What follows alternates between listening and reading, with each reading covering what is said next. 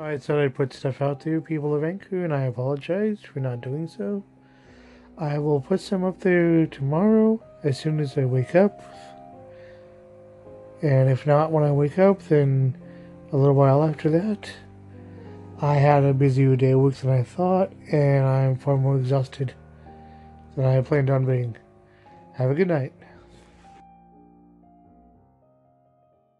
Hey everyone, I know it's later than I said, but I woke this morning to an announcement about a potential tropical storm headed towards my area. Well, thankfully, it looks like it won't be here till tomorrow, but I had to get the yard all ready and all that. Anyways, on with the show. On His Blindness by John Milton. When I consider how my light is spent, ere half my days in this dark world and wide, and that one talent which is death to hide, lodged with me useless, though my soul more bent, to serve therewith my Maker, and present my true account, lest he return and chide. Doth God exact day labour, light denied? I fondly asked, but patience, to prevent that murmur soon replies, God doth not need either man's work or his gifts. Who best bear his mild yoke, they serve him best. His state is kingly, thousands at his bidding speed, and post o'er land and ocean without rest, they also serve, who only stand and wait. On His Blindness by John Milton. The Jabberwocky by Lewis Carroll. Twice breed lag in the slithy toves to gyre and gimble in the wabe, all mimsy with the borogoves, and the malm brass outgrabe. Beware the Jabberwock, my son, the jaws that bite, the claws that snatch. Beware the Jubjub bird, and shun that frumious Bandersnatch. He took his vorpal sword in hand, long time the man, manxome foam he sought, so rested he by the tum tum tree, and stood a while in thought. And as if a fish thought he stood, the Jabberwock with eyes of flame came whiffing through the tulgey wood, and burbled as it came. One, two, one, two, and through and through the vorpal blade went snicker snack. He left it dead, and with its head he went galumphing back. And hast thou slain the Jabberwock? Come to my arms, my beamish boy, or fabulous stay. Callooh, Callay, he chortled in his joy. Twisby lag and the slithy toves to gyre and gimble in the wabe, all mimsy with the borogoves, and the mome res outgrabe. The Jabberwocky by Lewis Carroll. And now for a monologue. This is from one of my favorite movies, Rocky Balboa. This is Rocky speaking to his son. You used to fit right here.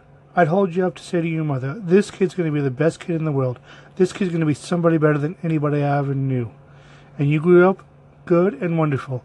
It was great just watching you every day. It was like a privilege. To the time you come for you to be your own man and take on the world, and you did. But somewhere along the line, you changed. You stopped being you. You let people stick a finger in your face and tell you you're no good. And when things got hard, he started looking for something to blame, like a big shadow. Let me tell you something you already know.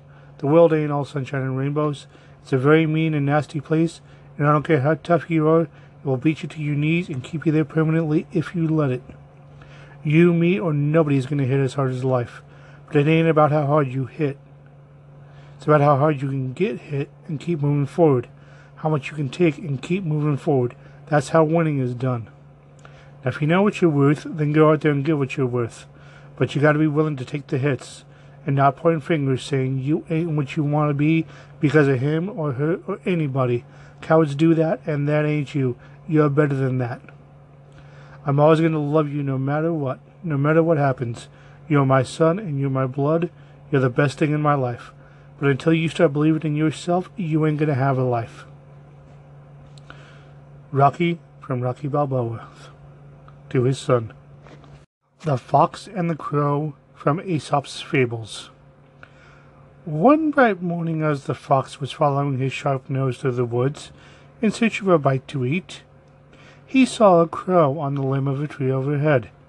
This was by no means the first crow the fox had ever seen. What caught his attention this time and made him stop for a second look was that the lucky crow held a bit of cheese in her beak. No need to search any further, thought sly Mr. Fox. Here is a dainty bite for my breakfast. Up he trotted to the foot of the tree in which the crow was sitting, and looking up admiringly, he cried, Good morning, beautiful creature.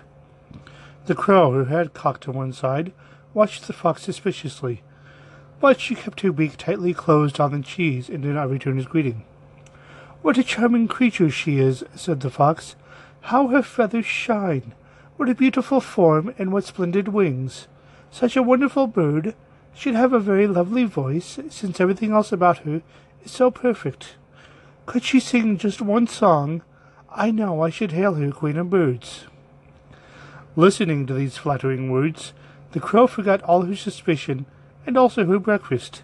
She wanted very much to be called queen of birds. So she opened her beak wide to utter her loudest caw, and down fell the cheese straight into the fox's open mouth. Thank you, said Master Fox sweetly as he walked off. Though it is cracked, you have a voice sure enough. But where are your wits? Moral, the flatterer lives at the expense of those who will listen to him. And now I'm going to start doing a new segment. I'm going to give quotes of the day and the daily Bible verse or verses from the YouVersion app. Today's quote comes from Benjamin Disraeli and it is never apologize for showing feeling. When you do so, you apologize for the truth. Today's verse comes from 2 Corinthians chapter 3 is actually verses 4 through 6. Such is the confidence that we have through Christ towards God. Not that we are sufficient in ourselves to claim anything as coming from us, for our sufficiency is from God, who has made us sufficient to be ministers of a new covenant, not of the letter, but of the Spirit. For the letter kills, but the Spirit gives life. That was 2 Corinthians chapter 3, verses 4 through 6. And I read from the ESV English Standard Version. Have a great day. Finally, on this day in 1963, Martin Luther King Jr. delivered his famous I Have a Dream speech in front of the Lincoln Memorial. I'm going to put up next a recording of it. Unfortunately, if you're not listening to me on Anchor, you won't be able to hear it. But I suggest going to YouTube and searching for it as you can find several versions up there. Have a great day, and may we never forget his dream. God bless.